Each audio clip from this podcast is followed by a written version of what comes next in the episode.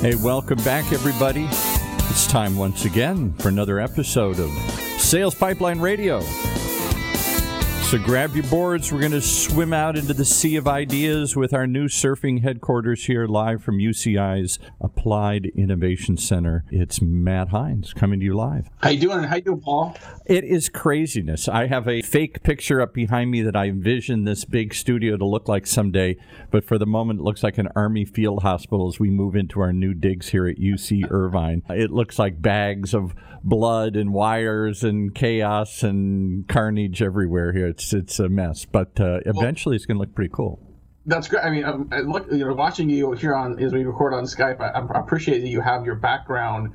I don't get to see all of what you just described, which sounds terrifying. You've got some kind of hipster co-working space yeah, behind you. This is kind of this it. is best I can describe it. Well, you know, it's perfect for this show because the uh, we're at the UC Irvine's brand new Beall Applied Innovation Center, named after Don Beall. He used to be the chairman of Rockwell, I think. And so it's all about bringing technology to market. All the stuff they're developing on the university, how do they bring it to market? So they've got huge meeting space. They got all the Tech Coast Angels and the funders and the VCs and accelerators here. But up on the third floor where I am, it's just me and esports. We, they have the, one of the largest esports programs in the country. You get a full ride scholarship, not for playing baseball anymore, for for moving that mouse really quick here. So moving the mouse. Well, you know, for longtime listeners of this show, you know that we are nothing but a hipster co-working space. So That's right. Thank you for joining us That's on right. another episode of Sales Pipeline Radio. We are here live every Thursday at 11:30 Pacific, 2:30 Eastern. If you're listening to us live on the Funnel Media Radio Network, thank you for making this part of your workday. Of course, if you're listening to the uh, podcast subscription, thank you very much for subscribing and downloading. Uh, our numbers continue to accelerate during this pandemic. I think as people are looking for interesting, useful, thoughtful things to listen to. So thank you so much for making us part of your podcast family. And every episode of, of Sales Pipeline Radio, past, present, future, always available at salespipelineradio.com. Each week, we're featuring some of the best and brightest minds we can find uh, to talk about B2B sales and marketing. Today is absolutely no different. Very, very excited to have with us today. Uh, she is the co founder of Somersault Innovation, Ashley Welch. Ashley, thanks so much for being with us today. Yeah, thank you. I wish, wish I was out there in California. I'm in Boston, where it's not Well- quite hip and cool, but We're, I mean, the, the beauty of modern radio production. You are in Boston, Paul is in California. I'm in the uh, dug-in basement up here uh, at uh, Heinz Homeschool World Headquarters uh, outside of Seattle, Washington. This is our window. Like sometimes uh, Paul and I will talk a little bit about you know weather, and he complains about the beach drizzle that he has to suffer through in Southern California. We are in this small window of Seattle summer, where it's actually sunny, it's actually warm. It hasn't rained in days, which is weird around here. But um, I know up in your neck of the woods, actually, there's plenty of people still digging out and try, trying to get their power back. How are you doing? oh yeah, oh we're fine. I didn't lose power, so everything's good here. That's good. Well, I was excited to have you on for a lot of reasons, but I think your approach in what you're doing at Somersault Innovation, I think, is really, really interesting to our listeners, specifically because this isn't just sort of sales consulting. You're specifically bringing a mindset of design thinking to sales organizations. I had to learn what that meant. I'd maybe have you start off by just describing your business and what does design thinking mean as it relates to effective sales teams. Yeah, thanks for the question. So we are a sales enablement firm, Somersault Innovation, and what we have pioneered is bringing the tools, techniques, and mindsets from the world of design thinking into the sales environment to help sellers at all levels in the sales organization um, really stay customer centric, stay co-creative with their customers, and then uh, accelerate the deal cycle. So a lot of people will say, that sounds interesting, but what is design thinking? Just as you mentioned. And even though many people haven't heard of it, most people have been a beneficiary of it. Design thinking is an innovation process that's used by many of the major organizations that we engage with, like Airbnb, Uber, any Apple product has come out of a design thinking process. The Quip toothbrush, if you've seen that around now, come out of that. And what's different about a design thinking process from a regular problem solving process is it always starts with the end user, so the customer, and really paying attention to what does the customer care about and sort of being a detective of, with curiosity to get down to underlying interests and motivations, and then using that as your inspiration for what you create. And in our case, for what you sell versus, or how you sell versus moving forward with your best idea or just knowing that a customer must need your solution. So it's all about customer centricity, and there's some really tactical tools and tricks from the world of design that can help us as sellers be more effective. Are there particular organizations that are better suited for this approach? Are there some where you sort of mm. see particular red flags or warning signs or signals that this approach would be particularly useful? Yeah, I think the more complex a sale is, the more useful this approach is. Because if you're you know, let's say you're selling something very simple like water filters, and you don't have a whole lot of options here, um, and it's not that complex in terms of the need, then you don't need to go into this co-creative move. You don't need to really do deep discovery. Whereas if you're selling a complex, say, software system, you really do need to be on the same side of the table as your customer to figure it out together. There's so much unknown. There's so much ambiguity. And that's where I think some of these tools become particularly useful talk a little bit about the discovery process in this approach and sort of you know how it sometimes differs from the typical list of sort of discovery or qualification questions that a seller might use. Mm. Yeah, interesting.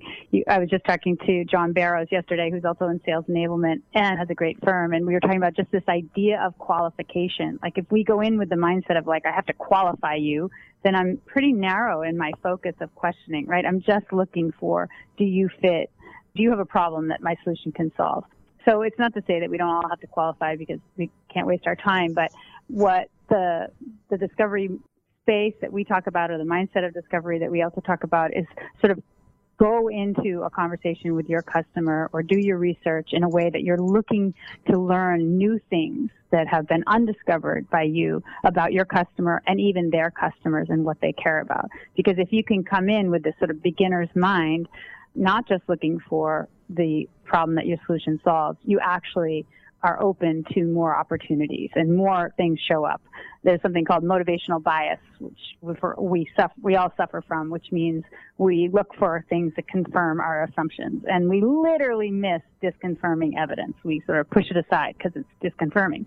So if you can sort of acknowledge that and then stay open in your discovery, so much more shows up and it's also the space of where you become a trusted advisor because you learn things that maybe your customer didn't even know and you can share that with them and start to provide a different level of value. I feel like we could spend a whole show just talking about the role and danger of bias in the sales process, bias yeah. in marketing. And I think sometimes, you know, well-meaning bias can be presented as a persona. Like we can be, we can say, listen, there's an there's a general group yeah. of buyers that have a certain perspective but if you yep. assume that every buyer has that perspective, you might be missing signals. Talk mm-hmm. a little bit about. I mean, there, there's value in that sort of persona development, but how dangerous is it mm-hmm. to sort of mm. come in with a mm-hmm. bias? And what are some of the, what are some of the things that might happen you, negatively if you do that too much? Yeah, I, I think about actually the same thing as if you come in with your sales play, like it's an insurance firm, so you have your play. I talk to too many sellers who already have their play, quote unquote, and they haven't even done any discovery. So, you know, I think buyer personas are important. We're actually doing a whole project on that right now for a, a, client. So it's important because you start to learn things about that type of person, that type of position, and hopefully you're doing really great discovery in building that persona by understanding really sort of motivations and interests underneath a typical buyer or a typical persona. But I think it's always like we always will say, sort of hold loosely to your persona or hold loosely to your solution or play because it's just a starting point for you to say, even to that person, like, hey, these are some of the things that I've learned about people in your position. How close or far am I from getting that right? And then learn more from there. Lots of what I've read from you and sort of the things you talk about sort of speaks to the sales organization. I'm curious you know how often you get to talk to the marketing team as well whether it's just the work that marketing is mm. doing directly to support sales or even sales enablement programs what should marketers take, take away from this design thinking approach well i think we're actually doing a big project right now with microsoft on the on the marketing side supporting them building assets for the sellers. And, you know, I think in many times marketers are actually more adept at design thinking already, like this notion of understanding who your end user are and doing deep research on your customer. And so they're already doing some of those things. I think what I do see so often is sort of the disconnect between marketing and sales, however, and that marketing maybe in this case, uh, this client I just referenced, uh, you may be producing assets, but sellers aren't getting trained on how to use those assets necessarily from sales enablement in the way they were imagined by marketing. Or there's the marketing has sort of the marching orders around the you know different industry knowledge or things that they need to get their sellers up to speed in but sellers are completely overwhelmed by all the things that are coming at them in terms of what they need to learn and therefore they're picking and choosing and nothing becomes valuable. So i think like at the end of the day i see too much of the disconnect between marketing and sales and i think actually design can be a great bridge. I would, you know, I would love to have marketing and sales together in any of the work that we do versus working on either side. All right, well, we're going to have to take a quick break here, pay some bills. We'll be back more with our guest today, Ashley Welch, talking more about design thinking and sales in marketing. Do we think about it in terms of how we create products and build our product strategy as well? We'll be back. Sales Pipeline Radio.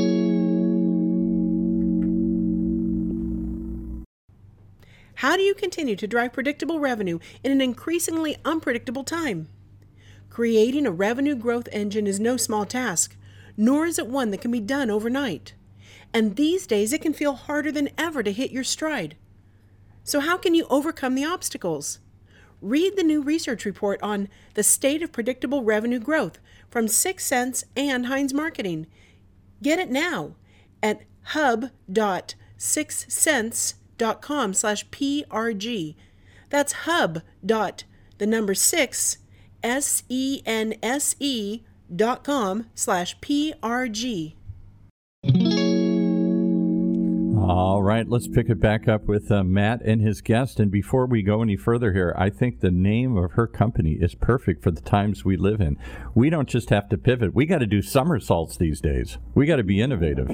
when I was a kid, we did somersaults. We actually called it uh, it was tumbling, and I feel like that is act, uh, for sure a good yeah. metaphor to 2020. Uh, that's a great question, Paul. Ashley, where did somersault innovation come from? Were you a gymnast, or I'm just curious the origin story there. I was not a gymnast, but I will say I was practicing aerial yoga last night very badly. But um, Somersault came from when we were trying to think of the name. We started the company five years ago. We were trying to think of like what's something everybody can do, what gives you a different perspective, what's fun. Like design thinking is a very creative, fun process. And so Justin, my business partner, had remembered that my girls had done gymnastics when they were little, and so I don't know. He was inspired by the somersault idea, so that's where it was born, and it stuck, and we sort of like it. I love that. Well, we're talking today, Sales Pipeline. We've got a few more minutes here with Ashley Welch. Uh, she brings design thinking to sales teams. And it seems to me that, you know, we've been talking about the sales function. We've talked a little about marketing and how marketing could leverage this. What about account management? What about customer success? I mean, clearly we're not done communicating mm-hmm. and doing design thinking and, and creating its value once we sign that customer up. Have you had success working with customer success teams with this as well? Yeah, I mean they're a great group. I always think of customer success. My God, they're the closest to the customer once it's been sold, right? They're right in there with them. So I think you know this notion that discovery is, you know, I think we often put it at the beginning of a sales process, and really I think discovery is an ongoing practice, right? So you always should be trying to learn more about your customers and their customers, and so I think that's a great place for customer success to stay sort of in that discovery motion uh, as they're uh, working with their customer. Um, and so there are lots of tricks and tools from the world of design that can help them stay curious, stay asking. Just one trick, for example, is you seek stories when you speak to other people because in stories you elicit a lot of conversation. I mean, a lot of good information. And one way to get people to tell you really good information is to use last, first, best, worst which means to say, hey, Matt, can you tell me the last time a problem like this came up for you? or can you tell me the best experience you've had using this software? So if you use those prompts, it actually triggers something in our brain to give you, to remember and then give you really good information. So that's one thing that comes to mind, customer success to stay in that discovery mode because they'll start to uncover more opportunity. And I feel like I just keep like peeling back the onion here, thinking as we just keep thinking about this concept. So we've got sales, we've got marketing, we've got customer success. What about product marketing? What about product roadmap? What about thinking about what your customer needs right at the foundation of a strong, sustainable yeah. business is building a great product, but then making sure as you continue to build and innovate on it, that you're not doing that in an insular way. Is, exactly. is there a different discipline involved there, a different way of thinking about this? Yeah, no, I think that's exactly right. You know, I think what's primary to design is this notion of customer centricity is a thread throughout an entire process. So an entire innovation process, process, an entire sales process, an entire, you know, product development process. So I think if I had a big organization, I would instill just these basic sort of principles that whatever we do, we will always remember who our customer is whether it's an internal or external customer, and we will continue to test our thinking with them throughout because so often we become removed, right? The further we get into a process or the further we get into a sales cycle or the further we get into an implementation, we become re- further removed sometimes from our actual end user. And that's where things start to fall apart. Yeah, I totally agree with that. So you've been running Somersault Innovation for almost six years now something you've also been doing for quite a while is the work you do with the Design Museum of Boston. You're on the board there. Talk, can talk yeah, a little about what yeah. that organization is and why it's so important to you. Ah, thanks for that question. Um, yeah, the Design Museum is um, an amazing organization co-founded by Sam Aquillano, and he started this organization as a way to use design thinking actually to solve community problems. And it's called a museum, even though it's a nomadic museum. It doesn't actually have any physical space, but they put up or we put up different like installations in different places. So for example, they did one on the design of prosthetics. Again, this notion of how do you design prosthetics from the user's point of view in creating something that really works for people who uh, are missing a limb. So they had a an exhibit in the Prudential Center in Boston of um, different uh, models and stories from different people. So, in, as a way to inspire people to look at the power of design in solving real problems, and so many other places that design can be used to solve community problems. I love that. I think you know what's interesting is just hearing just your this conversation throughout so far today and sort of design thing. Uh, I think of myself as a creative person, but definitely not a design person. Like I can't. Uh-huh. If you, you, put me to whiteboard and told me to sort of like actually sort of doc design what something looks like, I don't think of myself that way. But the way you're talking about design thinking isn't about having those skills. So That's if someone's right. looking at this and thinking, I don't have the attributes for this, prove us wrong. Yeah, I think, I mean, I think that's so true. Whenever we do our work, even in, with sales organizations, we're saying like, you don't have to be creative. You don't have to be a great drawer or any of the sort of the assumptions that come with this notion of design. And what we're really talking about is this customer centric, curious, empathic approach to solving any problem anywhere in the world and thinking it's sort of like the designer's lens which is all about those things. It's not necessarily about being a great uh, drawer or constructor of objects. Just got a few more minutes here wrapping up with Ashley Welch. Definitely encourage you to check out her business, Somersault Innovation, excuse me. And um, I'm assuming, Ashley, that, you know, best laid plans beginning of the year. 2020 mm-hmm. hasn't exactly gone that way. We've been somersaulting and tumbling our way through it. What are yeah. some things that have been surprisingly and delightfully different for you in this year. I think it's easy to talk about sort of the adversity and challenges we face, but I think we've all sort of had enough time to sort of think about the silver linings that this year represents as well. What have been some things for you? Yeah, thank you. It's a great question as well. Well, I think personally it's been great for me to spend more time with my girls who are 19 and 17 and have to hang around a little bit more. So I love that aspect of it. I think on the professional front, you know, it's caused us to somersault more quickly than we might have into new spaces. And one of the things I'm really proud and excited about is a relationship we've developed with Mural, which is a digital whiteboard. They're awesome. They're awesome for collaborating remotely and so we have a partnership with them and we're starting to teach sellers how to use different frameworks digitally with their customers in order to collaborate online. So not only are you now collaborating on Zoom, but how do you create a digital whiteboard where you can both add information. And as one of um, someone I was talking to at SAP in pre-sales, he said it's amazing when you put up a digital whiteboard and you invite your customer into it, how much information that they will give you because you've you've created a blank space for them to add their thinking, and you get so much more that way. So that's a partnership that came out of this COVID environment that wouldn't have evolved otherwise.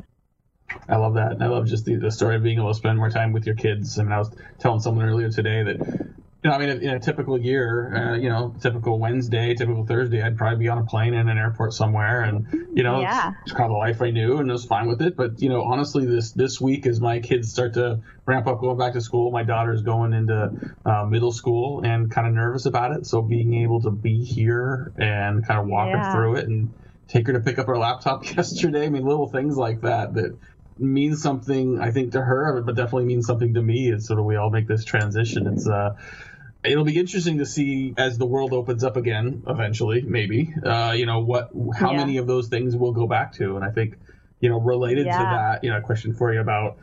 As things you've continued to evolve back into a new normal, what's something that maybe you're really excited about getting back into, and what's something that you're not gonna go back to because Mm. you realize it's not something that's a priority for you. Well, I have to say, you know, I'm in sales. I've built my whole career in sales, and I do miss the face to face. I was just talking to someone this morning, and I said, "Where is this person that you're talking about?" He said he's in Dallas, Texas. And usually, I would have said, "Like, great, I'll get on a plane and let's go meet and let's talk."